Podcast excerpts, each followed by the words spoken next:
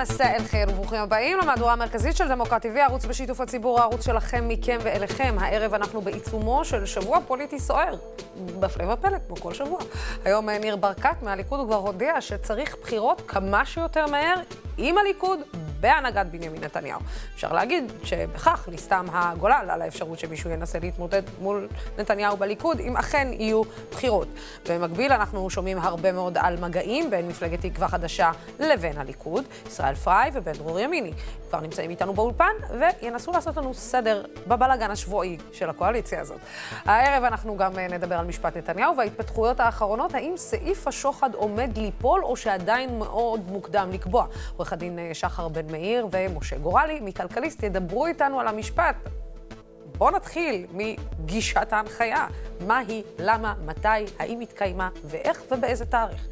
הערב התארח אצלנו גם אה, אורי בנקי, אביה של שירה בנקי, שנרצחה במצעד הגאווה בירושלים משנת 2015, כשהייתה בת 15 בלבד. ולסיום אנחנו נשמע את הסיפור האישי והמשפחתי המדהים של דוד מהרט, שעלה עם משפחתו בשנת 1984 מאתיופיה. חלק מבני משפחתו נעצרו בדרך לישראל בגבול הסודני, ומאז נעלמו עקבותיהם. סיפור לא פשוט ומאוד חשוב. אבל את התוכנית הזאת אנחנו נתחיל עם מצעד הגאווה שיתקיים מחר בירושלים, תחת חששות והבטחה כבדה. אני רוצה להגיד ערב טוב לסגן ראש עיריית ירושלים, יוסי חביליו, חביליו שישתתף מחר במצעד. שלום, שלום, יוסי. שלום לכם. אז אה, יוסי, אה, אתה יודע, כמדי שנה אנחנו אה, שומעים לצערנו על איומים כאלו ואחרים. המצעד בירושלים תמיד מעורר קצת יותר רגשות מעורבים ומעורר פרובוקציה, נקרא לזה במחאות כפולות ומכופלות, על אף שהוא לא מצעד של חפלה חגיגית, נקרא לזה בצורה כזאת או אחרת, אלא הוא באמת מצעד של צעירים וצעירות שצועדים למען סובלנות. אבל אתה מרגיש שהשנה זה קצת, אה, רף האלימות עולה יותר מהרגיל? לא. אני למעשה מלווה את המצעד הזה מ-2005, שאז הייתי היועץ המשפטי של העירייה, וראש העיר אורי לופוליאנסקי רצה לאסור על קיום המצעד, ואני חשבתי שצריך לקיים אותו. אה, באותו מצעד הייתה את הדקירה, לאחר מכן היה את הרצח אה, של שירה בנקי, אני חושב שכל שנה המצעד הזה, בעיקר בירושלים, הוא מעורר אה, רגשות, הוא מעורר קריאות, אבל אה, אני לא מרגיש השנה שיש עלייה מיוחדת. אני חייב להגיד שאני רואה חשיבות גדולה מאוד בקיום המצעד, דווקא בירושלים, דווקא בעיר שהיא עיר קשה, שהיא רגישה, שהמרחב הציבורי לא תמיד שומר על השוויון, אם זה בנושא של הדרת נשים, אם זה בנושא של ערבים, אם זה בנושא של הקהילה הגאה, ולכן אני אה, חושב שיש חשיבות מאוד מאוד גדולה בקיום המצעד הזה דווקא בירושלים, ואני מקווה שהוא יעבור בשלום, מקווה ומתפלל, זה מה שאני יכול להגיד. אה, יוסי, אה, אתה יודע כמה אנשים צפויים להשתתף במצעד השנה? לא, אז אני לא רוצה להגיד סתם מספרים. אז... מקווה שכמה שיותר. אתה יודע, איך הדעה שלך מתקבלת אה, השבוע בקרב, אה, בוא נגיד, אה, מקורביך, בקרב אה, מי ששומע אותה? תראה, בקרב המקורבים שלי, הדעה שלי מתקד... מתקיימת, אה, מתקבלת בברכה. המקורבים שלי, כולם חושבים כמוני, אה, רובם המכריע. בעיה דווקא בעיריית ירושלים, שיש שם גורמים אה, כמו אריה קינג או גורמים אחרים שהם מנסים לפגוע במצעד הגאווה, מנסים אה, לקפח את הקהילה הגאה. אה, ראש העיר משה ליאון הוא בסך הכל בסדר, או יש לו את האילוצים הפוליטיים שלו, אז אני לא ארחיב בעניין, אבל אני חושב שעיריית ירושלים היא לא, עיריית ירושלים והעיר ירושלים הם לא זירה קלה ולא זירה אוהדת בכולה, רובה, לקהילה הגאה. אגב, לצערי, אבל אני חושב שגם הקול שלי וגם הקול של אחרים הוא, הוא די ברור וצלול. עובדה שהמצעד מתקיים. אה, זהו, זה מה שיש לי להגיד. אני חושב שהעיר ירושלים ועיריית ירושלים צריכים ללכת עוד יותר לקראת הקהילה הגאה. הרי חלק מהדברים שהם מקבלים, לצערי, זה בעקבות פסיקת בתי המשפט. ולו זה היה תלוי בי, היו מקבלים הרבה יותר כמו בתל אביב. אבל אה, זה מה שיש, ואנחנו מנסים עם זה לעשות את המקסימום.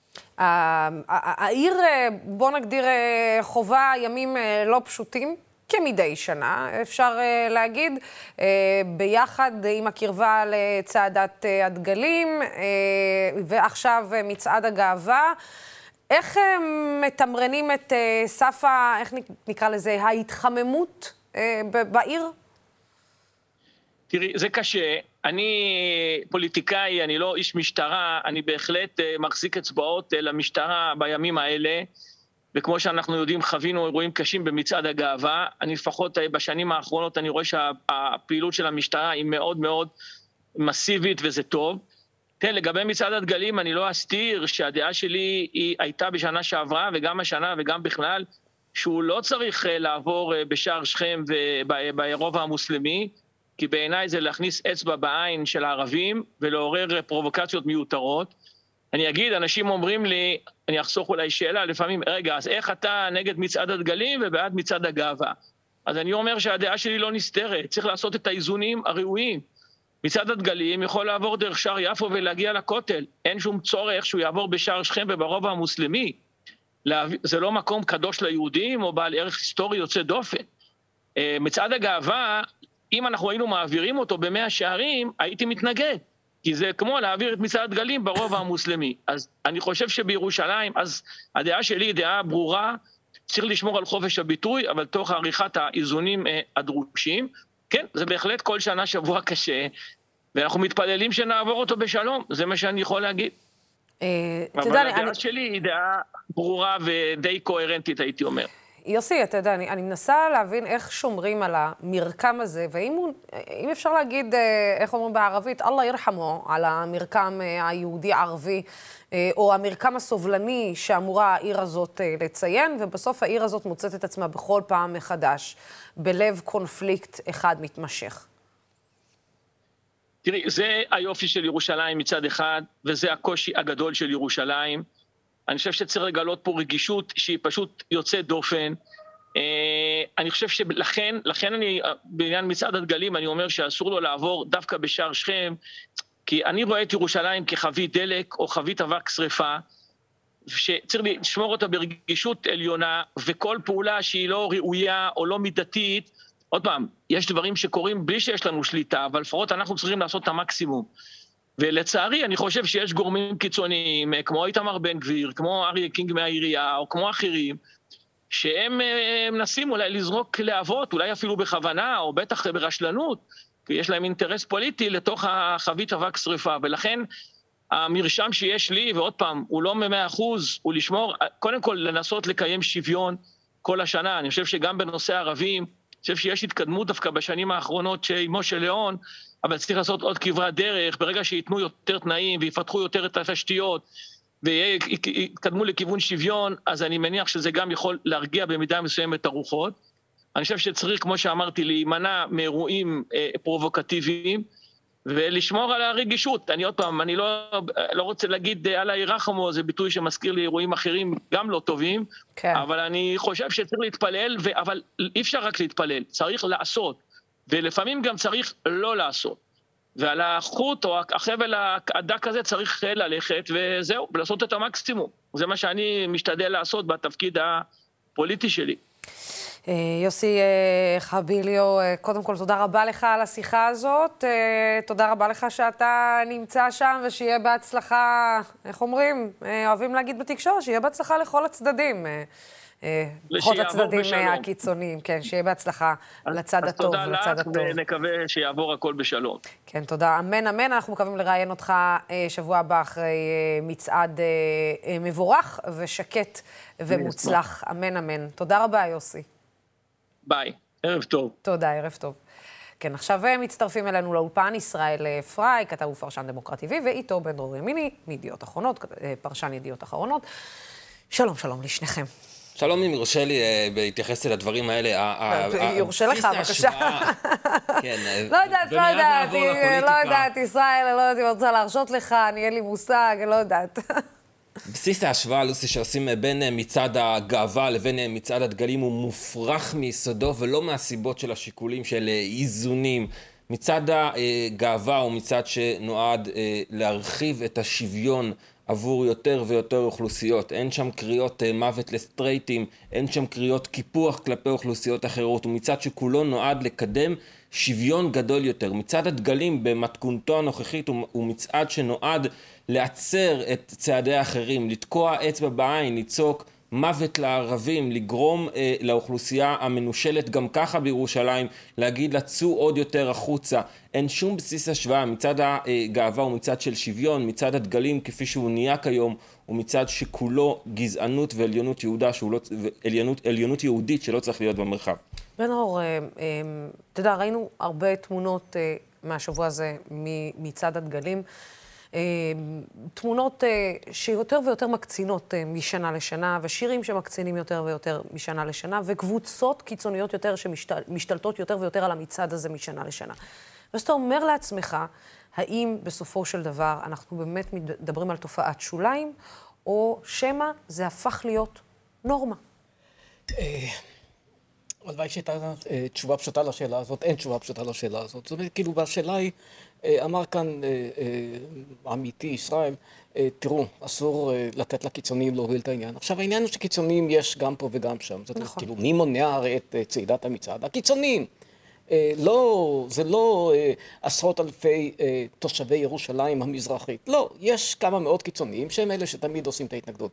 האם יש אלמנטים קיצוניים בתוך הצד של מצעד הדגלים? חד משמעית כן. האם הקריאות האלה הן קריאות אה, אה, ראויות? בוודאי שלא. האם צריך אה, להכריז, כפי שהציע השבוע שוב שר הביטחון, להוציא את ארגוני לה פמיליה ולהבה אל מחוץ לחוק ולהכריז עליהם אפילו כארגוני טרור? אני לגמרי בעד. למה? כי את הקיצוניות הזאת צריך להגביל. מצד שני, אני גם לא רוצה את הכניעה לקיצוניים מהצד השני, ויש קיצוניים, זאת אומרת, ואי אפשר להתעלם מהעובדה שיש גם קיצוניים שהם אלה שבעצם מנסים למנוע את הצעדה הזאת. לא טוב. זאת אומרת, כאילו, אבל המשחק הזה שבין הקיצוניים הוא המשחק האיום והנורא. אני לא רוצה שהמגרש יהיה שלהם. לא של אלה ולא של אלה.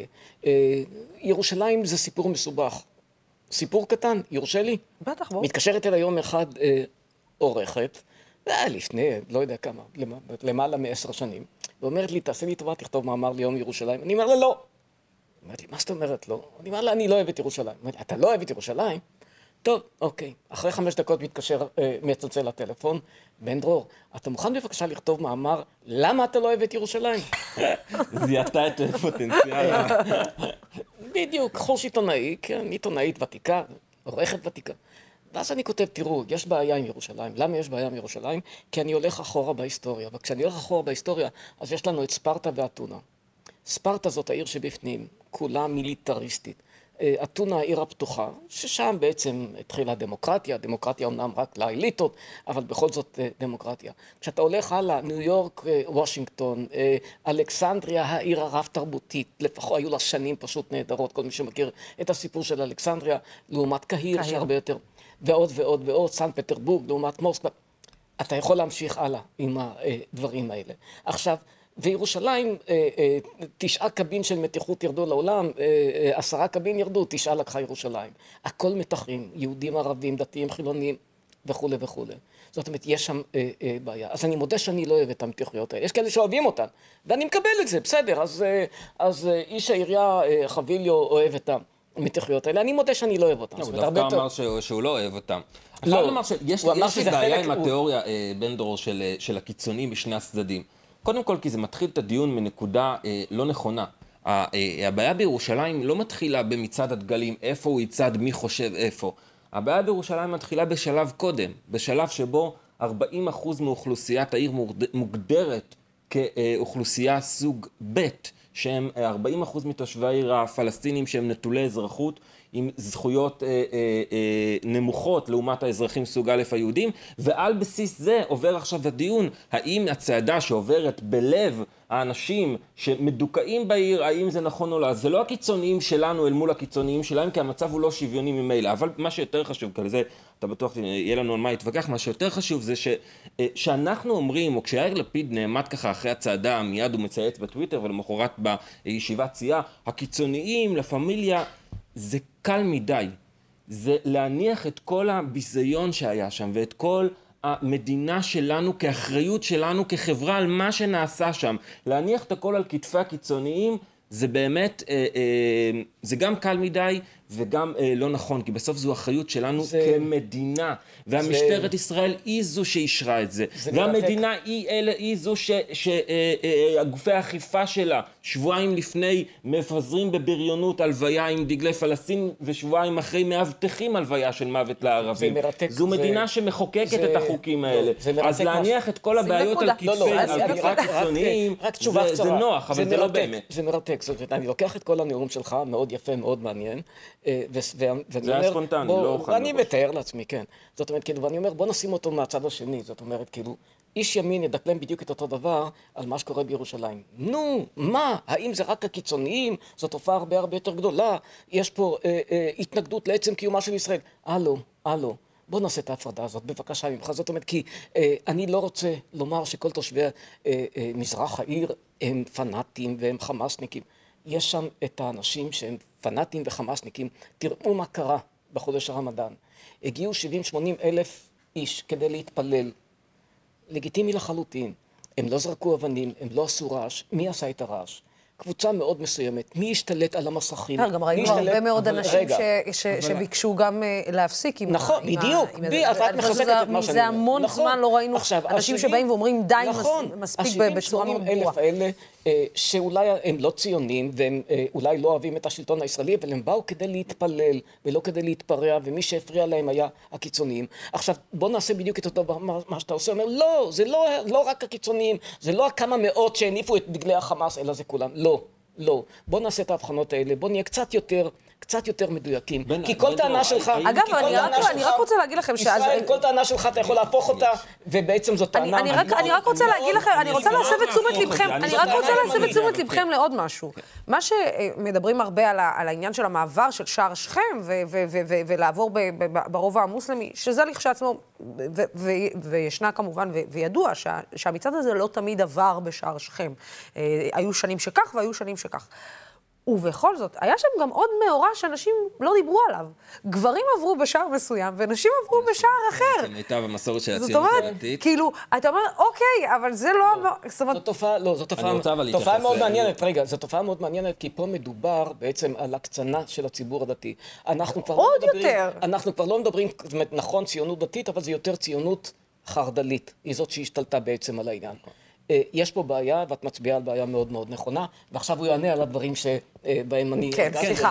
לא, בן דרור, אתה בעצם אומר, אוקיי, בוא נשים את המשוואה של קיצונים מול קיצונים, ואתה לא רוצה שנעשה את המשוואה של אה, קיצונים מול אה, מרכז. ואני אומר, אתה למעשה בוחר את הערבים שנוחים לך, כדי ליצור איזושהי אה, אה, זהות בין האינטרסים. כלומר, אתה רוצה להגיד... הסיפור הפלסטיני בירושלים הוא בעצם האנשים המתונים, אלה שעלו להר הבית והתפללו ולא עשו כלום. ואלה שזרקו אבנים, אתה רוצה שאני ארצה להגיד שהם קיצוניים? לא, בן דרור. אתה מפספס. הסיפור האמיתי הוא זורקי האבנים. הסיפור האמיתי הוא האנשים שמתנגדים למה שקורה בהר הבית. הסיפור האמיתי הוא אכן... לא הצלחתי להבין מה אתה... אני ממש לא הצלחתי להבין מה אתה... אני גם לא עקבתי, לא, סליחה. לא, הטיעון שלך פה משהו... בתור מי שהיה פעם מתרגל בלוגיקה, משהו התפספס בטיעון שלך והוא לא ברור לחלוטין. אז אני אסביר אחרת. אה, אין לי שום צורך לומר שצריך להסתכל על אוכלוסייה בירושלים, להגיד הרוב טובים, המיעוט לא טובים. לא, הסיפור של ירושלים הוא לא של מיעוט קיצוני של המתיחות שצצה בשכונות. כן, בקצה יש את האנשים שבסוף בשייח' ג'ראח, אחרי כל הדיכוי והבלגן שם, הם אלה שזורקים את האבנים. אבל זה אכן הסיפור של מרכז ירושלים, סיפור של התנגדות של מדוכאים אל מול ההגמוניה המקומית. אז, אז בהחלט, יש, זה יש... סיפור של מרכז תראה, הציבור תראה, הפלסטיני תראה, בישראל, וזה בדיוק, סיפור של מרכז הציבור בדיוק, היהודי תחת, בישראל. יש בעיה, תחת השלטון המוסלמי לא היה חופש דת. לא, בוא לא נלך להיסטוריה. לא, בוא לא נלך להיסטוריה. בוא נדבר על המצב הנוכחי. לא, לא. אתה לא יכול לקחת את מצעד הדגלים ולהגיד, זו בעיה של הפמיליה. זו לא בעיה של הפמיליה, זו בעיה של כולנו כמדינה שמאשרת. של הקצנה אני חייב לעשות איזשהו זום אאוט ולהסתכל על הרקע הכללי של הדברים. אני מודה שאני בעצמי התחבטתי והתחבטתי והתחבטתי בעניין של האם כן או לא. ואני לא רוצה את הכניעה לקיצוניים. אני לא רוצה אותה.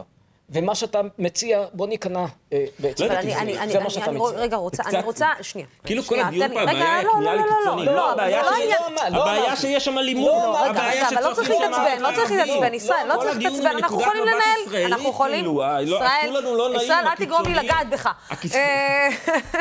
אה, אה, אני אומרת, אנחנו לא רוצים להתעצבן, אנחנו לא רוצים להגיע לטונים גבוהים, אנחנו פשוט, אולי הסיפור הוא, זה לא עניין להיכנע לקיצוניים, אולי אנחנו מאבדים את המהות.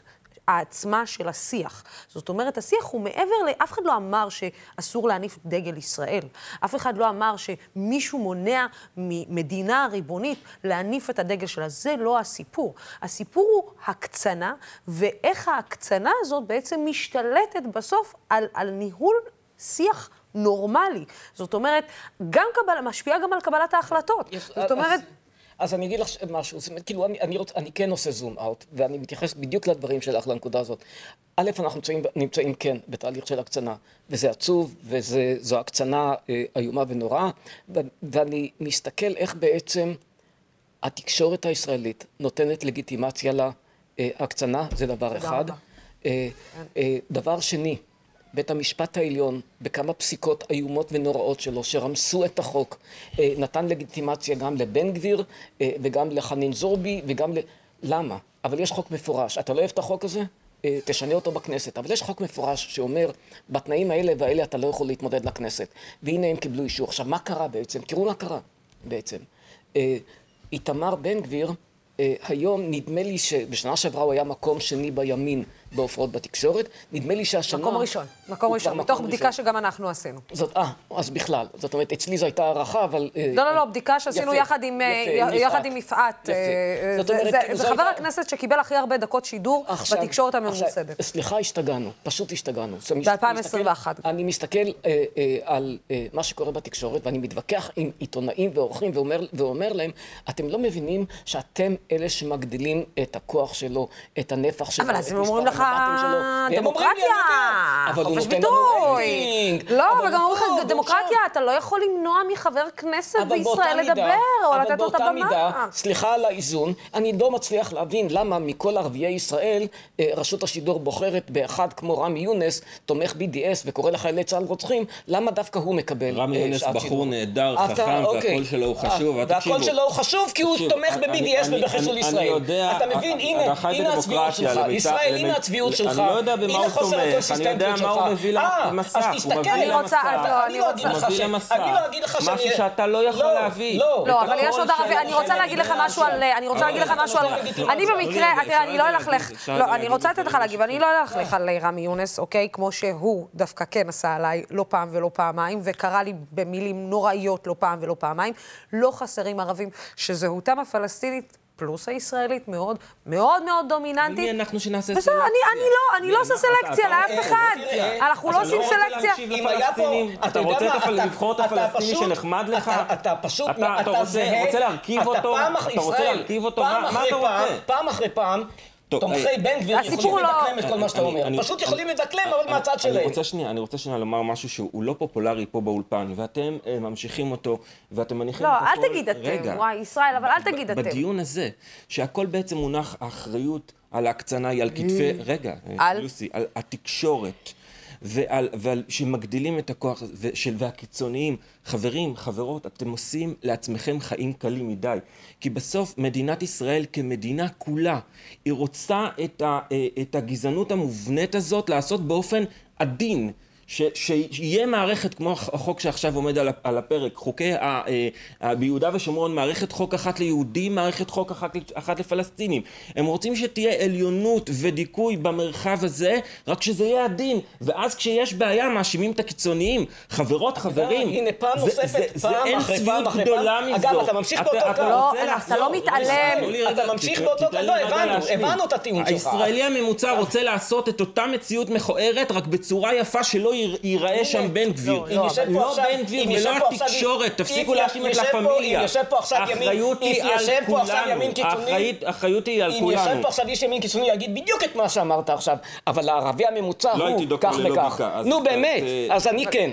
אז אני כן. אז מה הטיעון אז? לא, לא, או בדיוק את אותן טענות. אתה לוקח את אותן טענות של הימין, אני לא רוצה את ההכללה הזאת, לא על ישראל ולא על הישראלים ולא על הערבים. ואתה עושה את ההכללות האלה, ואתה מטיל, אתה מטיל מום במדינה שלמה. זה לא נכון. עכשיו זה לא נכון. אני אראות לך, אני יכול להראות לך סקר אחרי סקר. רוב הישראלים לא גזענים, רוב הישראלים רוצים שוויון לערבים. רוב הישראלים תומכים במדיניות לא, לא, שיוצרת באותו לא. שטח אה, חוק אחד ליהודים, חוק אחד לאחרים. לא, ממש לא. אתה רוצה להיות, אתה רוצה לנהל מדיניות גזענית, אבל לא רוצה שבפנים שלך ישתפו הפנים שבן קודם כל, לא אני לא יכולה לשמוע. אני לא יכולה לשמוע. לא אנחנו ולא הצופים יכולים לשמוע את מה שיש לנו.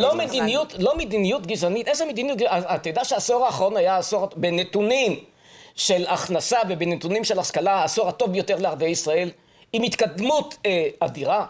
עזוב, ואתה פתאום, המדינה גזענית, המדינה גזענית לא נותנת כזה קידום אה, לערבים, ואני שמח שיש את הכלי הזה. אני לא, אבל ואני שמח שאנחנו מתקדמים אני רק אחדד משהו שנייה, ישראל. אבל אתה, בשבילך מדינה גזענית. נו באמת. אני לא, אני רק אחדד, מדינה לא צריכה... לא, גם עובדתית אתה טועה. פשוט אתה טועה בעובדות, ואז אתה מגיע למסקנות. אני רק רוצה לחדד שנייה משהו. אני חושבת שמדינה לא צריכה לתת, אלא מדינה מחויבת לתת לאזרחיה מתוקף היותם אזרחיה. מקבל, מקבל. אני חושבת אולי נחדד את העניין הזה, זאת אומרת, לא משנה אם הוא ערבי, אם הוא אתיופי, אם הוא, לא משנה אה, מי הוא ומה הוא. אני רוצה שתישארו רגע איתי. אה, אה, אני רוצה רגע שנייה לצרף את אה, אורי בנקי לשיחה, אה, אביה. של אה, שירה בנקי, אה, מצטרף אלינו, שנרצחה במצעד הגאווה בירושלים בשנת 2015, כשהייתה בת 15 בלבד. ערב טוב, אורי. מצוין, אורי ולא אורי. אורי, אורי. אה, סליחה, אני מתנצלת. אה, אה, אתה יודע, כל שנה מחדש. בעצם, אתה יודע, המצעד הזה מצליח לעורר את הקיצוניים ולהוציא אותם מחוריהם, כמו שאומרים. ואני אומרת את זה בלב כבד, הרצח של שירה לא לימד לקח אף אחד. אה, אם, אם ואני רק אומרת, אני יכולה גם להגיד שהוא בכלל גם נותן לגיטימציה לכל מיני קיצוניים להגיד, הנה, אנחנו מסוגלים לעשות גם את זה. לא בטוח שאת צודקת. הרצח של שירה אה, עשה דבר אחד גדול, אה, הוא הגדיל את מצעד הגאווה בירושלים פי חמש. עכשיו, זה רק מראה מה האפקטיביות של, של קיצוניות. הרוצח של שירה לקח את ההתנגדות שלו למצעד הגאווה לקצה. אין, אין מעשה יותר קיצוני מרצח. ובמקום אה, לשחק על המגרש, במקום להתנגד למצעד הגאווה בדרכים דמוקרטיות, אפשר אה, להצביע בבחירות, אפשר ל- לכתוב עצובה, אפשר לעתור לבית משפט, אפשר כמובן לקיים הפגנה מנגד. אה, לגיטימי לגמרי, זה נכון שאני חושב שמצעד הגאווה צריך לצעוד, גם בכלל וגם בירושלים, חשבתי ככה לפני המצעד ששירה נרצחה בו, אני בטח חושב ככה עכשיו, ויחד עם זאת אני מקבל את זה שהדעה שלי היא לא תורה מסיני ולא דעה יחידה. אה, ואם הרוצח היה נוקט בכל הדרכים שהצעתי קודם, אז אה, לא רק ששירה הייתה בחיים, ולא רק שהייתי יכול להתעסק ב... בשלי, אה, גם המצעד היה קטן יותר. זאת אומרת, כל מה שאנחנו עושים כשאנחנו מקצינים. את השיח, זה... זה להקצין גם את הצד השני. אפשר להיות במחלוקת, זה בסדר גמור לא להסכים על, על מצעד גאווה בירושלים או מצעד גאווה בכלל. שוב, אני, אני מדגיש את זה, זה, אני לא יושב פה כ, כנציג של הקהילה הלהט"בית, למרות שאני בהחלט תומך במצעד הגאווה ללא, ללא סייג. אה, ואני חושב שכל התגובות הקיצוניות רק מוכיחות את הנחיצות שלו. ברור. אני רק לא בטוח ש... אני רק חושב שאפשר לחשוב אחרת. אפשר בהחלט לחשוב אחרת. ולא כל מי שחושב אחרת הוא קיצוני, ולא כל מי שמתנגד למצעד הוא שותף לרצח של שירה, ולא כל מי שהוא לא אה, לוקח חלק במצעד מחר הוא, אה, הוא, הוא שותף למעשה עוול. ממש לא. אני חושב שזה לקח נורא חשוב, דווקא למי שהוא קיצוני. תסתכל מה עשה המעשה הקיצוני שלך, אתה מתנגד למצעד הגאווה בירושלים, ואתה מגדיל אותו פי חמש. אתה יודע, אני, אני, אני שומעת אותך, ולהגיע לרמה כזאת של, של הבנה וקבלה אחרי מה שאתה עברת, זה, זה, זה דורש תהליך. זאת אומרת, אני, אני מניחה שלי זה היה דורש תהליך. זה משהו ש, שמאז הרצח של שירה אה, אה, ראית בעיניך, או, ש, או שזה משהו שעברת ביחד עם כל הפעילות שעשיתם בעקבות הירצחה אה, של שירה? אני חושב שהתשובה היא, היא גם וגם. תראי, על הקבר של שירה, לא היום, שבע שנים אחרי, שאנחנו... אדם פחות גועש, בסדר? אי אפשר להגיד שזה עבר לנו, אבל זה לא כמו ביום הראשון. על, על הקבר של שירה אמרנו אה, שאין לנו אה, ריב, ואין לנו, אה, לנו ריב עם אנשים עם כיפות וזקנים. והתכוונתי לזה בכל מאודי גם אז וגם היום. אני אדם חילוני מאוד, לא תמצאי חילוני ממני, חף מכל אמונה. ויחד עם זאת, אני יודע ש, שזה שבמקרה, לא במקרה, אסור לטשטש את האמת, אבל זה שהרוצח היה לבוש כמו אדם חרדי, זה שהוא בא מתוך קהילה דתית, זה לא רק שלא הופך את כל החרדים והדתיים לרוצחים, זה, זה רחוק מזה, רחוק מזרח ממערב. ורוב האוכלוסייה החרדית והדתית מתנגדת למעשים אה, איומים שכאלה, וגם היא מתנגדת למצעד הגאווה, היא לא מעלה על דעתה לתמוך ברוצחים.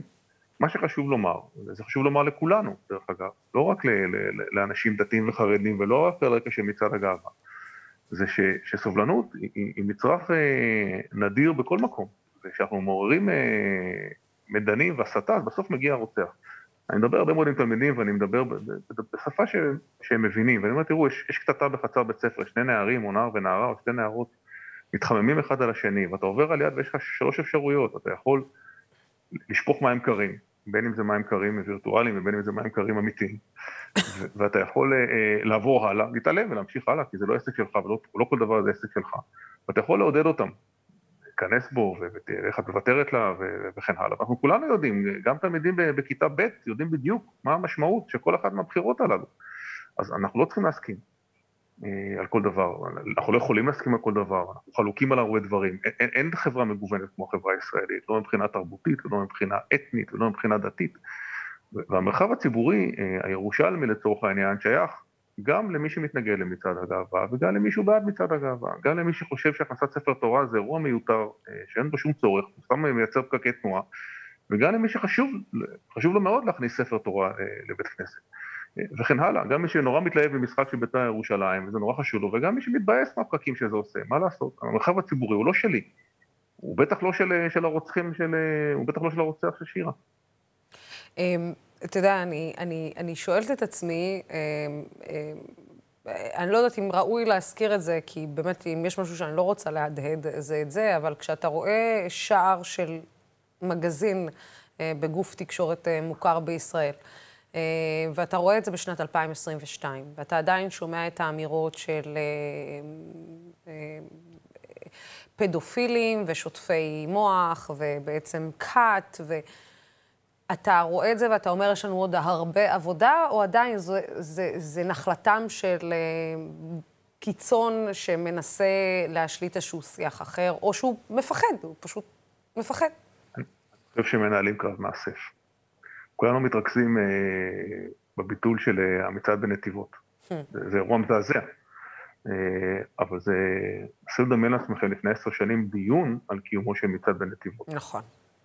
ובעוד שנה הוא יצעד, ולא בעוד שנה, אז בעוד שלוש שנים הוא יצעד, והם מבוהלים והם מפוחדים, ומספרים לעצמם סיפור כאילו שהם בענייני הלכה, הם לא בענייני הלכה.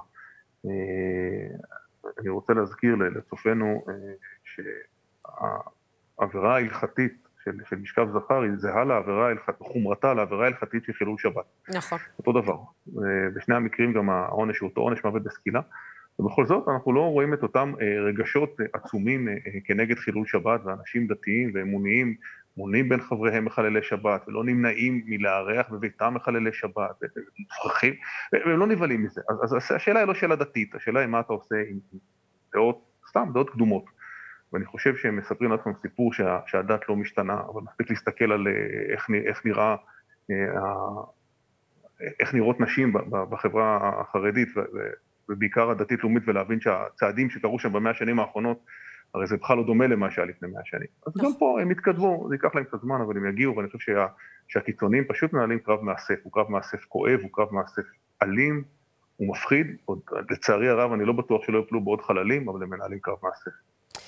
כן, אה, אני מזמינה הרבה מאוד אנשים אה, להקשיב לך ולדברים שלך אה, בכל פעם מחדש, ולמעשים שלכם בעיקר, להצטרף אה, לכל מה שאתם עושים, אה, בלי שום קשר, אה, אתה יודע, למה שהיה, לדבר הנורא שקרה. בתור אימא קשה לי להגיד את זה, אבל אני חושבת שאני מצטרפת ל... ל...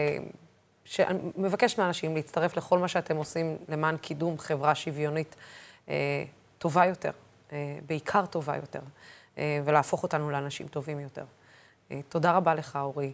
אה, ואני מאחלת לנו אה, מצעד, אה, מצעד שמח. בעיקר. אתה שמח, בטוח. כן, בטוח. כן, ולא לפחד. ומלמד, מלמד. לבוא, כן, פשוט לבוא. לבוא וללמוד ו... ולאהוב, אני חושבת בהחלט. בעיקר. תודה רבה, אורי, על השיחה רבה. הזאת, אני מאוד מעריכה את זה. תודה רבה. שבוע סוער עובר גם במשפט נתניהו, אחרי שהשופטים דחו את הבקשה של הפרקליטות לעדכן את כתב האישום בתיק 4000, תיק השוחד, כדי להסביר לנו על המשמעות ועל החגיגה אולי מוקדמת במחנה נתניהו, או מוקדמת במחנה אנטי נתניהו, או לא מוקדמת, אי אפשר לדעת. נגיד ערב טוב לעורך הדין שחר בן מאיר, שלום שלום, וגם לעורך הדין משה גורלי, שנמצא איתי כאן באולפן, שלום שלום. שלום.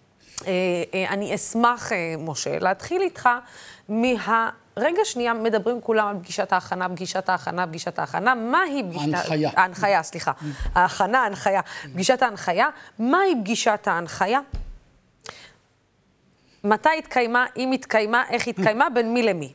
בוא נתחיל באלף-בית. הנרטיב השוחדי, הסיפור תזת השוחד, בנויה על כך שנתניהו, שר התקשורת, נכנס לתפקידו, ממנה את איש אמונו הפוליטי, שלמה פילבר, להיות מנכ"ל המשרד, ואז, לפי כתב האישום, הוא מנחה אותו בשבוע שהוא נכנס לתפקידו להיטיב עם בזק, והרצף הזה מוביל מיד לאחר מכן לפגישה של פילבר עם ראשי בזק או נציגי בזק, עם, עם שאול אלוביץ ועם אלי קמיר. זאת אומרת, הנרטיב של התביעה אומר, יש פה רצף, יש פה הנחיה במועד נקוב ספציפי, ומיד לאחר מכן המימוש של, של ההנחיה. ההנחיה באמצעות הפגישה. עכשיו, ההגנה אומרת, בתאריכים שבה עד המדינה פילבר הצליח לשכנע את התביעה להכניס לכתב האישום את התאריך הספציפי, שמיני, תשיעי ליוני, כן? לא יכלה להתקיים הפגישה הזאת, ואז ההגנה אומרת, אם נוציא את ההנחיה, אנחנו מחזקים את התזה שלנו, ההגנה, שאומרת שפילבר פעל לטובת בזק ואלוביץ' מתוך איזו אג'נדה מקצועית שלו, ללא הנחיה, לכל היותר נתניהו אמר לו, תטפל במה שהם רוצים. כל זה נעטף בתזה שאומרת, נתניהו לא עניין אותו טלקום, עניין אותו מדיה. הוא הביא את פילבר כדי לשנות את כשל השוק הרעיוני של ציבור ימני ותקשורת שמאלנית, בואו נכניס תקשורת ימנית. עכשיו אני חוזר ואני מסכם לשאלתך, הטענה, פיל, פילבר גם היום בדאבל ספיץ' שלו, בניו ספיץ' שלו, בדאבל ספיץ' שלו, מתעקש שכן הייתה הנחיה, וזה העיקר, לא משנה אם הייתה במועד זה או במועד אחר, הייתה הנחיה, ובית, ובית המשפט יצטרך בסופו של יום להכריע האם פילבר פעל לטובת בזק ממניעים מקצועיים שלו, כרגולטור שהבין שטובת הציבור היא שיתוף פעולה עם בזק, ולכן הוא נותן לה את ה... עסקת עסק בזק יס, לכן הוא נותן לה את מכתב הכוונות להפרדה המבנית שזה הגביע הקדוש שבזק מעוניינת בו. התזה של ההגנה היא כל המעשים האלה הם תחת המטריה של פעילות עצמאית, עצמאית. של פילבר של מנכ"ל מקצועי שמגיע, באמצעות כן. פעולה, או התזה של התביעה שבעצם שהוא אומרת... פעל לפי הנחיית נתניהו, כן, ולכן המעשים שלו לטובת נתניהו, כי נתניהו מאחורי הגב מקבל טובות הנאה משאול אלוביץ', זהו הנרטיב שכרגע בלי מועד הפגישה, ואולי בלי התוכן של הפגישה, שזה מה שחשוב, המועד הוא פחות חשוב, חשוב הוא התוכן. חשוב אם באמת הייתה איזושהי הנחיה ל- ברור. ו- ושוב, אנחנו במשפט פלילי, אז, אז אני לא חושב שזה מספיק להגיד, הוא הבין שנתניהו רוצה, הוא ידע שנתניהו חבר של זה. צריך להיות משהו מאוד מאוד מוחשי, ממשי של הנחיה, ועכשיו אנחנו נמצאים במקום שהרכיב הזה, שהוא רכיב מרכזי, שהוא הראייה שהכי מקרבת את נתניהו אל האש, יש ראיות נוספות. ברור. אבל היא הראייה המרכזית שמקרבת אותו, נמצאת בסכנה. אז אני עכשיו רוצה רגע שנייה לקחת בעקבות הדברים האלה שעורך הדין אה, גורלי אה, אה, אמר, ואני, שחר, אני רוצה לשאול אותך רגע שאלה. אם פילבר הוא בעצם מינוי מקצועי, מנכ"ל, ומנכ"ל זה מינוי מקצועי ומשרת אמון, ובעצם אה, בא ואומר, כן, ישבתי עם נתניהו, כמו שישבתי איתו לפני כן, וישבתי איתו אח, אולי אחרי, ובסופו של דבר משרת אמון היא משרת אמון כשמה כן היא. זאת אומרת שהאדם שממונה יעשה בדרך כלל את רצונו של זה שמינה אותו. תתקן אותי אם אני טועה. אני לא יודעת, אני לא מוניתי אף פעם כמשרת מינוי של אמון של אף אחד. אז מה הבעיה בעצם בכל ההחלטות שפילבר אה, לקח? אה, כן אה, אמרו לו, תטפל, והוא הבין את זה שהוא צריך לטפל, או אם הוא החליט את זה על דעת עצמו, לטפל איך שהוא צריך לטפל מצורה מקצועית. מזכיר לי ממש הבעיה. ממש עכשיו, אה, כאילו, אה, מונולוג, דיאלוג בתוך הבורר, כן. לא, בסדר גמור, השאלה שלך במקום, והבעיה, הבעיה של המינוי של פילבר היא בכמה וכמה מובנים, והיא חמורה, והיא עלתה לנו, היא עלתה לנו הרבה מאוד כסף. נתחיל עוד לפני עבירת השוחד, נעזוב את עבירת השוחד. כשנתניהו מתחיל את התפקיד שלו בנובמבר 14 כשר תקשורת, והוא אחרי חצי שנה מפטר את אה, אה, אבי ברגר בשיחת טלפון וממנה את פילבר, והוא ממשיך להיות נתניהו שר תקשורת עד אמצע שנת 2016, תקופה של שנה וחצי. בכל התקופה הזאת נתניהו הוא חבר קרוב של אלוביץ' על פי תצהיר שהוא הגיש לבית משפט בעתירה של חופש המידע. עכשיו, אם אתה חבר קרוב של אלוביץ', אתה חייב לציין את זה בהסכם ניגוד, בהסדר ניגוד העניינים לא שלך. כל שר, כל שר שנכנס לתפקיד, מכין, מכינים לו הסדר ניגוד עניינים, והוא אומר, זה וזה חברים שלי, ולכן אתה לא יכול להתעסק איתם. נתניהו, חבר של אלוביץ', לא מגלה, מסתיר מהיועץ המשפטי, זה היועץ המשפטי הקודם הקודם, ויינשטיין, שהוא חבר קרוב של אלוביץ', ובעצם הוא במשך שנה וחצי, דרך פילבר, המנכ"ל, מקבל החלטות על בזק, שהיא בבעלות של אלוביץ', שהיא החברה הכי מפוקחת מבחינת משרד התקשורת, כי היא מונופול עצום ששולט בכל שוק התקשורת. אז זה הבעיה הראשונה. עצם זה שנתניהו לוקח את תפקיד שר התקשורת, בוודאי שהוא ממנה מנכ"ל איש אמון שלו, שלא מבין שום דבר בשוק התקשורת, כבר זה אה, אה, בעיה חמורה של הפרת אמונים. למה? הוא הקים אה, חברת סקרים, למה ככה? לא יפה. הוא הקים חברת סקרים. בין להקים חברת סקרים ובין להיות, משרד התקשורת, אה, אה, לוסי, זה משרד מאוד מקצועי. זה משרד שאתה צריך להבין בו בהנדסה של uh, uh, תקשורת, ואתה צריך להבין בו בכלכלה של תקשורת. עכשיו אני אתן לך עוד נקודה, איפה, זה, איפה אנחנו שילמנו על זה? איפה אנחנו שילמנו על המעשים של פילבר? ואני uh, אומר מראש, רוב הדברים שפילבר אומר בבית המשפט, או הגרסה שהוא מציג, אני פעלתי כי הייתה לי איזו תפיסה איך צריך להיות שוק התקשורת, הם דברים, תסלחי לי, מופרכים ורחוקים מהאמת. כשפילבר נכנס לתפקיד שלו בשנת 2015, אנחנו נמצאים אחרי שתי ועדות אה, אה, מומחים מאוד מאוד רציניות, אחת בשנת 2008 של פרופסור גרונאו, השנייה של חייק ב-2010. שתי הוועדות האלה, שבאו גם על רקע של ועדות קודמות, ולא צריך עוד גאון גדול בשביל לדעת את זה, במשך 10-15 שנים אומרים הירידת מחירים בשוק התקשורת, ההוזלה של המחירים לנו, לצרכנים בשוק התקשורת, היא תבוא רק אם נייצר תחרות. איך אפשר לייצר תחרות בשוק התקשורת שבזק שולטת בכל התשתיות? על ידי פגיעה בכוח המונופוליסטי של בזק, ובשנים האלה בזק מרוויחה מיליארדים. מיליארדים היא מרוויחה מעבר, בצורה לא פרופורציונלית בכלל לחברות תקשורת דומות בעולם, באירופה. אז לכולם היה ברור שהתחרות בשוק התקשורת וההטבות לצרכנים יהיו על ידי הטלת מגבלות על בזק. כמובן שבזק לא אהבה את זה, ולכן אלוביץ' בא ובכה לנתניהו בעניין הזה, ויש על זה, יש על זה מספיק ראיות. ונעזוב כרגע, נעזוב כרגע את, אה, אה, האם הייתה שיחת הנחיה או לא הייתה שיחת הנחיה. כל בר דעת, בוודאי כל האנשים של משרד התקשורת, הבינו שצריך לטפל בכוח המונופוליסטי של בזק. עכשיו, בא פילבר, בן אדם שלא קשור לשוק התקשורת, יכול להיות שהוא יודע לנהל, יכול להיות שהוא יודע לערוך סקרים, אין לו שמץ של מושג בשוק התקשורת, ממנים אותו למנכ"ל באמצע שנת 2015, מה הפעולות הראשונות שהוא עושה? הוא נותן הנחות והטבות, והוא מבטל רפורמות שעבדו עליהן שנים לטובת בזק. אז בטווח של שבועות. עכשיו אני שואל שאלה פשוטה, איפה ההיגיון בפעולות האלה? איפה ההיגיון בפעולות האלה? תוסיפי לזה שהוא פועל בסיטואציה שהשר שמינה אותו הוא חבר קרוב של אלוביץ', שהוא נמצא בניגוד עניינים, ניגוד עניינים שהוא מגיע לכדי עבירה של מרמה והפרת אמונים, ואת מקבלת את התשובה. אוקיי, שנייה, אני צריכה רגע לעכל את התשובה. לא, כי זה, אם זה לא היה מסובך עד עכשיו, אז, אז רגע שנייה.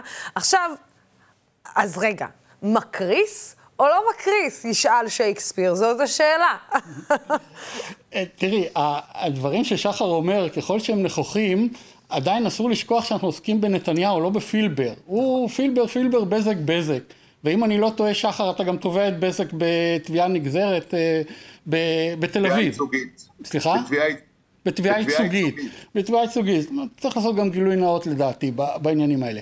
אבל השאלה היא איך אנחנו קושרים את נתניהו. כי אנחנו שמים את נתניהו, כן? ואני מצטער שאני אומר את זה, אבל שמים אותו בסיכון של עשר שנות מאסר. על ידי זה שאנחנו טוענים שהוא עשה את העסקה הזאת של לתת דרך פילבר לבזק את מה שהיא רוצה ולקבל מאחורנית את, ה... את ההטבות שהוא... את ההטבות האלה. כביכול. ויש, ויש לנו באמת מצב שפילבר מפרכס את בזק, עובד יחד איתה, שובר לחלוטין את ה... שובר את הספינה, את הכיוון של הספינה של קודמו, כן? והשאלה היא למה הוא עושה את זה. ואנחנו צריכים לקשור את נתניהו אל תוך הסיפור הזה. עכשיו, יש הרבה מאוד נקודות במרחב שמלמדות על הקשר, אבל למשפט פלילי אתה צריך מעבר לכל ספק סביר. וברגע שאתה מוציא את פגישת ההנחיה, אם אכן היא תצא במשפט פגישת ההנחיה, כל מה שאני טוען זה שהנטל של ההגנה להציג הסבר חילופי עולה, מתחזק. שוב, אני לא יודע איך זה ייגמר, אבל זה המקום שאנחנו נמצאים בו ביום האחרון. וכל התיאור הזה של אה, אה, כמה אנחנו הפסדנו וכמה... השאלה אם זה נמצא כסעיף בתוך המשפט הספציפי הזה, או שזה בכלל... לא, אלה ראיות נסיבתיות, שימי לב, השוחד, הרי שוב, למה הבעיה? מה ששחר מתאר, עבירה של הפרת אמונים זה הפרה של סטטוס, זה ניגוד עניינים, קיים, ברור, בוהק, אתה הולך להרשעה. אבל לשוחד אתה צריך מודעות, ידיעה, מודעות, ומודעות כן? אין אקדח מעשן, אין חוזה שוחד, אין הסכם, זה לא צולם באף מקום, לכן אנחנו צריכים להסיק אותו מהנסיבות. ויש נסיבות שמלמדות, ויש נסיבות שכרגע לא, נחלשות, זה לא צל של ספק. נסיבות שנחלשות, ולכן אני אומר עוד פעם, זה מה שקרה לנו אתמול, בדרמה של אתמול, שהטבע של ההגנה קיבלה מכה, אפשר להתווכח, ברוך יקרא שהוא מגדולי הקטגורים, כתב מכה אנושה, אני אפילו לא השתמשתי בביטוי הזה. אין ספק, היא קיבלה מכה, והמשמעות של המכה הזאת זה עליית ערכה ומשקלה של תזת ההגנה בסיטואציה הזאת. כי משפט פלילי לא מספיק ההיגיון של הנקודות במרחב להסיק את המסקנה המרשיעה. אתה צריך יותר מזה. כן. ופגישת ההנחיה הייתה אמורה להדביק את כל הנקודות במרחב למשהו מובהק יותר, וכרגע זה נחלש. כן. אה, אה, אני, אני חושב... שחר, כן. כן, רק, אני, רק אני אם אפשר אני... בקצרה, כי אנחנו פשוט היום מעיפים אותנו מהאולפן קצת מוקדם, אז היום אין לי את כל הזמן שבעולם, לצערי. אז אני, אני חולק על, על חלק מהדברים של גורלי, אין ספק שההגנה זכתה בנקודות בזה שהיא ערערה או היא ביטלה את האפשרות שה... פגישת הנחיה, קודם כל חשוב להדגיש, פגישת ההנחיה גם בכתב האישום היא לא, היא לא כתובה בתאריך ספציפי. הפרקליטות כותבת לא, בכתב האישום. לא, אבל היא ממוסגרת בחלון מאוד שלו, מסוים. אחרי המינוי שלו, היא נותנת טווח של, לא של יומיים, היא נותנת טווח של יותר מ... של כמעט שבוע ימים, ש... אבל נשים את זה בצד. פגישת ההנחיה היא נסיבה.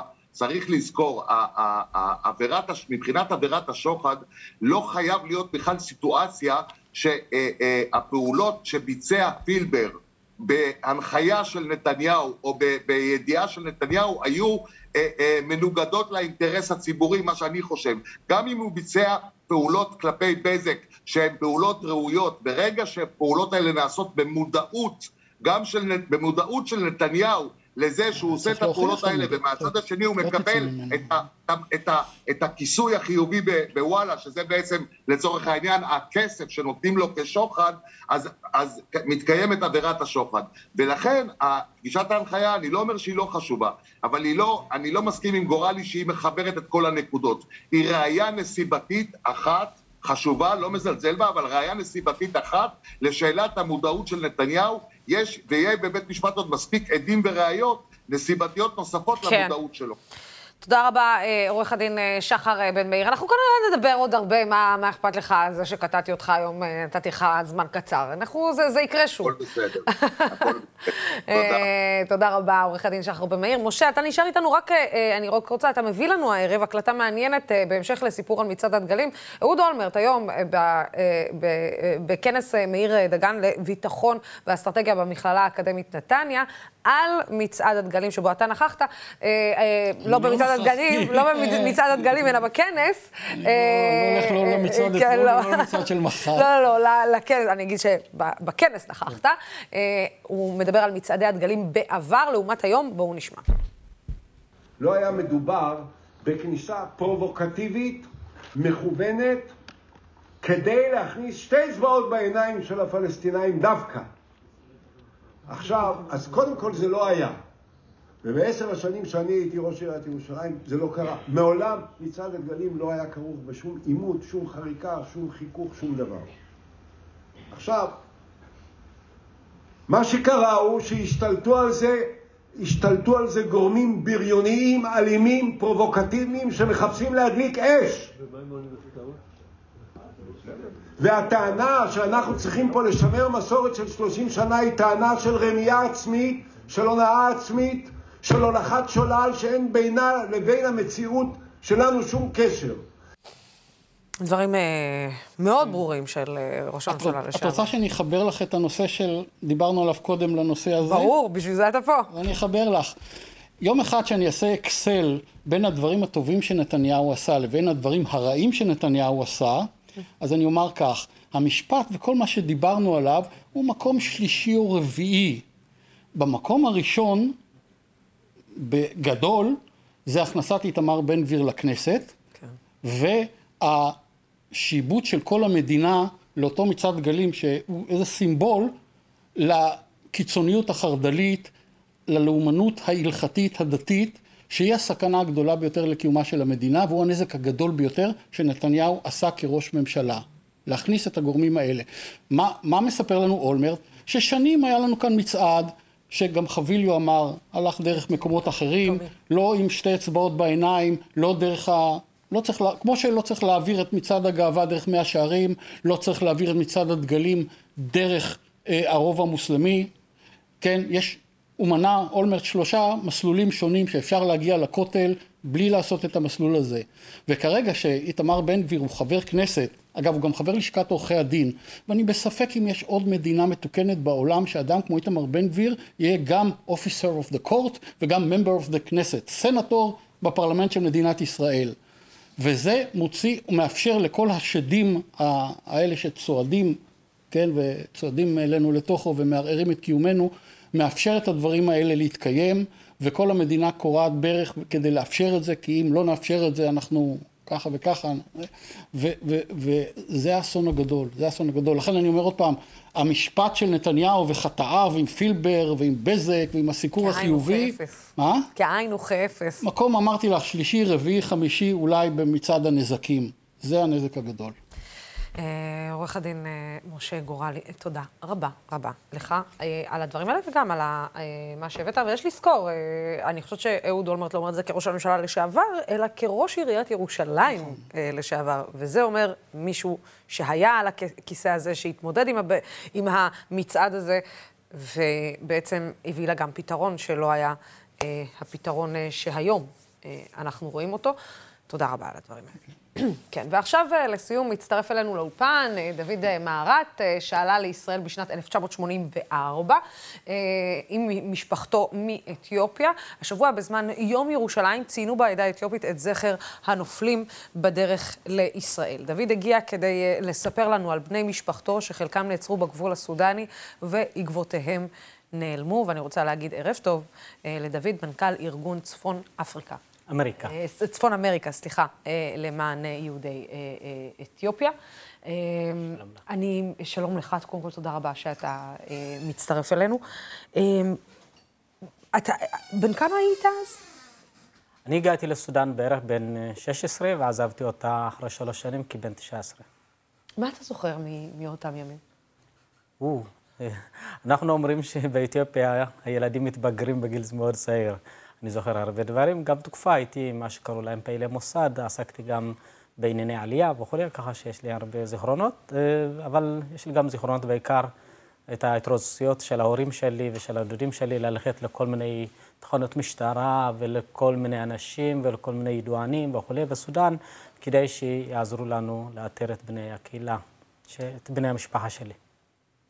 מה עולה עם, ה, עם, ה, עם הניסיונות האלה לאתר את... אה, בעצם, מה קורה? ת, ת, תספר לי מה קורה. אז אני אסביר ככה. תראי, יש באמת אה, דבר מדהים. אה, בעלייה, יהודי אתיופיה דרך סודאן, יש מעל 84 אנשים שמוגדרים כנעדרים. אנשים שגורלם לא ידוע. וכל פעם שאני מספר את זה, אנשים נדהמים. איך יכול להיות שאנחנו חיים במדינת ישראל, מדינה שעל כל יהודי בעולם שקורה משהו, כולנו יודעים, איך זה 84 אנשים נעדרו בדרך, ובני המשפחה שלהם, מאות אנשים חיים כאן בחוסר ודאות, בכאב מתמיד, ואיש לא יודע פה. אז איך זה קרה? אה, תראי, אני אספר את הסיפור של המשפחה שלי. כמו שאנשים רואים בתמונה, יש פה שבעה בני המשפחה שלי. שבעה אלה הם ארבעה דוד ובני דודים, ושלושה הם אחי הגדולים. כשאנחנו הגענו מאתיופיה לסודאן, התפצלנו, נשים ומבוגרים נכנסנו מוקדם יותר, ושבעה בני המשפחה שלי, מאוחר יותר, הגיעו לסודאן כדי להצטרף אלינו. ברגע שמגיעים לסודאן, עוברים את גבול אתיופיה-סודאן, נכנסים לתוך סודאן, אה, מאיזשהו, כנראה מישהו העליל עליהם, בא צבא סודאן, תופס אותם, מוריד אותם מסירה שעלו עליה כדי לחצות נהר שם באמצע, ולהגיע אלינו. אבל הם נעזרו, נלקחו על ידי צבא סודאן לבסיס צבאי, ומאותו רגע, עד היום, אנחנו לא יודעים מה עלה בגורל האנשים האלה. מאיזה שנה? מ-81. 81, עברו 41 שנה. לצערי, ההורים של האחרים, גם ההורים שלי, אמא שלי, אנחנו נציין אה, עוד שבוע, שנתיים ללכתה מהעולם הזה. היא חיה פה במדינת ישראל כמעט 40 שנה, ואיש, ואיש לא אכפת לו ממנה, לא אכפת לו מהכאב שלה, ולא אכפת לו מהילדים שלה. כשאתם פונים ואתם שואלים ואתם מנסים לברר, מה נאמר לכם? תראי, אז שנים רבות אמרו לנו, תקשיבו, זה סודאן, מדינת אויב, אין לנו מערכת יחסים, אין לנו קשרים דיפלומטיים, אנחנו לא יכולים לעשות שום דבר. אז אמרתי להם, תקשיבו, אני יודע שיש בן אדם באתיופיה, שאינו בן קהילה, אזרח אתיופי, שיודע מה קרה להם, תבררו שמה. כשביבי נתניהו, ראש ממשלה, נסע לאתיופיה, שלחתי מכתב, אמרתי לו, עכשיו אתה נוסע לאתיופיה, תדבר עם ראש ממשלה, שיבררו אצל האזרח ההוא. לא קיבלתי תשובה. אפילו אותו אזרח הגיע לישראל כצליין, ביקשתי משטרת ישראל לעצור אותו לרגע לברר, לא ביררו. אבל היום אנחנו אומרים, אוקיי, אז נכון, בעבר לא היו קשרים דיפלומטיים בין ישראל, ישראל לסודאן, לסודאן. אבל היום יש. עכשיו, אנחנו לא מבקשים שישלחו איזו יחידת חיסול של המוסד לאיראן ולחקור מישהו שם. אנחנו אומרים, יש לכם דיאלוג, ותבקשו, קודם כל אנחנו דורשים של ישראל לקחת אחריות על גורלם של הנעדרים. זה דבר אחד. אחרי שלקחתם אחריות, הצעד הבא, בדיאלוג שלכם של הסודאן, תעלו את הנושא הזה, תבקשו משל הסודאן, תדרשו מה, להגיד מה קרה עם האנשים האלה. אם הם חיים, אנחנו רוצים אותם כאן. ואם הם לא בחיים חלילה, אנחנו גם רוצים לדעת. תקשיב, יש פה חוסר ודאות. אנחנו חיים בחוסר ודאות, בעצב, ללא שום שמחה שלמה, וביום ירושלים, אה, ביום הזיכרון, שהוא גם יום הזיכרון לבני הקהילה שנספו במסע, בני הקהילה התכנסו בהר הרצל. אנחנו החלטנו לצעוד ברגל מהכנסת לכיוון האנדרטה, כדי לעורר מודעות וגם כדי לעורר את ממשלת ישראל. אבל ראיתי, הבת שלי שנולדה כאן, היא גם הייתה איתי, היא צעדה איתנו. ואני הרגשתי שאני מעביר את החוסר ודאות הזה, כנראה גם לילדים שלי, אולי גם לנכדים שלי, וגם קורה את אותו דבר עם אנשים אחרים. יש לנו תחושה פה שכנראה, את יודעת, הרבה דברים פה כדי להזיז כנראה צריך הרבה כוחות, קשרים עסקיים, פוליטיים, ועם התקשורת, עם הכל. כנראה אין את הכוחות האלה לבני הקהילה, אבל הדבר שהיותר מעציב אותי הוא שהתחושה שלי, שאולי אנשים הלבנים לא, לא מסוגלים לזהות אמפתיה לכאב של האדם השחור. אני מרגיש שאולי הצבע שלי הופך להיות סוג, למחס, סוג של מחסום שמאפ, שלא מאפשר לאנשים לראות את הכאב הזה. איך אתם לא רואים את הכאב הזה? יש פה מעל 84 אנשים, ומתוכם שלושה אחים שלי, שלושה אחים שגידלו אותי, אהבתי אותם מאוד. ואיש לא מוכן לעשות שום מאמץ. עכשיו יש ממשלה חדשה. אני שומע שיש איזושהי תחושה של אנשים עם מודעות חברתית וכולי. שלחתי מכתבים לראש הממשלה, לשרים וכולי. בינתיים, אפילו יש, היום כשאתה פונה למשרדי הממשלה, יש אימייל אוטומטי. זה שעונה לך, כן. כן, מענה המחשב, אוטומטי. כן. מענה אוטומטי, בוט. וכבר עברנו מעל חודש, ובינתיים אין שום התייחסות. ככה שהקריאה שלי היא באמת גם לממשלת ישראל, אבל גם אולי גם לאזרחים פה, שלפעמים יודעים להתגייס למשימות חשובות כאלה. כי אני, אחרי שנים רבות שבעיקר פעלתי סביב השבעה של בני המשפחה שלי, עכשיו אנחנו התארגנו, אה, בתהליך של התארגנות של כל האנשים שאיבדו אה, את אה, בניהם, בעיקר בניהם בדרך, ורוצים לקבל תשובה. אנחנו לא יכולים להמשיך לחיות ככה, בחוסר ודאות, בלי לקבל תשובה. זה מה שאנחנו רוצים לבקש. מה יותר כואב לך? החוסר הוודאות שאתה מעביר לילדים שלך, או הש... זה שאתה בעצם, אולי הכאב שלך שקוף. לא אולי, כאב שלך שקוף לאנשים לבנים, כמו שאתה אומר, שאתה מעביר לילדים שלך. אני חושב שזה, לדעתי, זה אותו דבר. כלומר, בעצם, אני, זה שהכאב שלי שקוף, יעבור לילדים שלי הכאב, אבל גם בעיני החברה, גם בעיני החברה הכאב שלהם יהיה שקוף. גם הם לא יראו את הכאב שלהם, של הילדים. זה שהם נולדו בארץ כנראה לא עושה את הכאב שלהם בעיני החברה, כאב יותר בולט ויותר חזק. ככה שזה אותו דבר. אבל באמת העניין של חוסר ודאות, את יודעת, אמ, אפילו יש ביהדות עניין שנקרא הסרת ספק. יש פה, צריך להסיר איזשהו ספק גדול. ואנחנו רוצים לדעת. התחושה, אחד ה... למשל ברגעי שמחה במשפחה שלנו. ברגעי שמחה, אנחנו, לא הייתה לי אף שמחה שהרגשתי שאני שלמה, לא בגלל שהם לא נמצאים איתי, אלא בגלל שאני מרגיש שאולי אני לא מספיק מתאמץ כדי שהם יהיו פה. ככה שאיך אני יכול להרשות לעצמי לשמוח כשאני כנראה לא מספיק מתאמץ, בשביל שהם יהיו כאן. אתה באמת מרגיש שאתה לא מספיק מתאמץ? תראי, במבחן התוצאה, אמא שלי כמעט 40 שנה.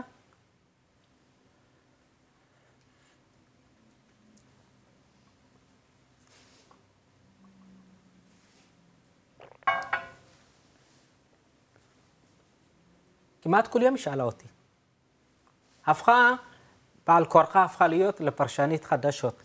אני מגיעה, יש תחנה רקע באמהרית של כל ישראל, אני מגיעה, מספרת לי כל מה שקרה במדינה. כי כל פעם ציפתה לשמוע משהו. אז אם היא הייתה שומעת שמצאו מישהו אחרי 30-40 שנה בסודאן, אומרת, אתה רואה? אולי גם הילדים שלי. טוב. לא, הכל בסדר. הכל בסדר. יש משהו, דוד, שהיית רוצה להגיד, אולי... אה, אפילו לשרת העלייה והקליטה, שיכולה אולי יותר מכל אחד להבין את הכאב שלך. אולי למישהו ממקבלי ההחלטות שלנו, שדווקא בא על צבע לבן. אה, יש משהו שאתה רוצה להגיד? תראי, האנשים האלה? כן, השרה פנינה תמנו, אנחנו גם ידידים, אנחנו מכירים. אה, שלשום היה קבינט, אה, ישיבת קבינט שרים בענייני קליטה שעמדה בראשו. אפשרה לי לדבר, הצגתי והיא... אמרה שהיא תפעל בעניין הזה. אני מקווה שהיא תצליח. אבל באמת הפנייה שלי, ולכל מישהו, בין שהוא מאזין ובין מישהו שאולי צופה בנו, שמסוגל ללחוש לאוזניים של ראש הממשלה, להגיד לו, אדוני ראש הממשלה, יש פה קבוצה גדולה של אנשים שגורלם לא ידוע, צריך לברר. ולעשות את זה למען אותם אנשים שנעדרים, אולי הם נמצאים במחנה עבודה, אולי הם מעונים, אבל לא פחות מזה גם לעשות למען אותם בני המשפחה של אותם אנשים שחיים כאן בקרבנו, חיים פה בארץ הזו, ומרגישים שלאיש לא אכפת מהם. את יודעת, אולי אני אחזור קצת היסטוריה ארוכה. כשנתן שרנסקי הגיע מברית המעשות, ועידה נודל כשהגיע מחוץ לארץ, אני הייתי פה. הייתי פה בארץ, וראיתי את ההתרגשות הגדולה. אני שמחתי על כך שמדינת ישראל מסוגלת לעשות מאמץ כדי להביא כל יהודי שנמצא במצוקה. רק הייתי עצוב שאותה מדינה לא מסוגלת לעשות חצי מהמאמץ הזה, גם בשביל לברר מה עלה בגורל האחים שלי, ואם הם חיים להביא לי אותם, ואם הם לא חיים, גם להדיע אותי שהם לא אינם בחיים. דוד, אה, קודם כל, אני אה, רוצה להגיד לך משהו שאולי ינחם אותך. אני בטוחה שאימא שלך מאוד גאה בך, ובילד שהיא גידלה, ובילד שנלחם, ואני בטוחה שהיא מאוד גאה גם במלחמה שלך. אה, זאת הרגשה אישית שלי, כי אני יושבת ואני מורידה את הראש בפני אדם גדול, שהוא כמוך. אני מאחלת לנו כחברה שאנחנו נצליח לראות אה, בלי צבע. אה, זה מאוד קלישאתי להגיד את זה, אבל להסתכל בעיניים שלך, לא צריך, לא רואים צבע, רואים בן אדם עם כאב, אה, שרוצה לדעת אה, על, על האהובים לו ביותר מה עלה בגורלם. אז, אה, ואין לזה שום קשר לצבע העור שלך. אה, ואני מאחלת לכולנו להסתכל על זה ושזה יזיז לנו קצת יותר, אה, מבלי לשפוט את, את זה. שזה כלום ושום דבר. אה, שבסוף מה שנחשב זה הבפנים. אז תודה רבה לך שדיברת מהלב, ותודה רבה לך ששיתפת אותנו, ואני מקווה שהפנייה הזאת אה, לא תיפול על אוזניים ערלות. מקווה שלפחות אנחנו נעשה את החלק שלנו בעניין הזה, ותרגיש בית כאן לבוא ולהזכיר לנו כל פעם מחדש אם אנחנו שוכחים. אה, תודה, ותודה על האמפתיה שאת מגלה וגם על ה...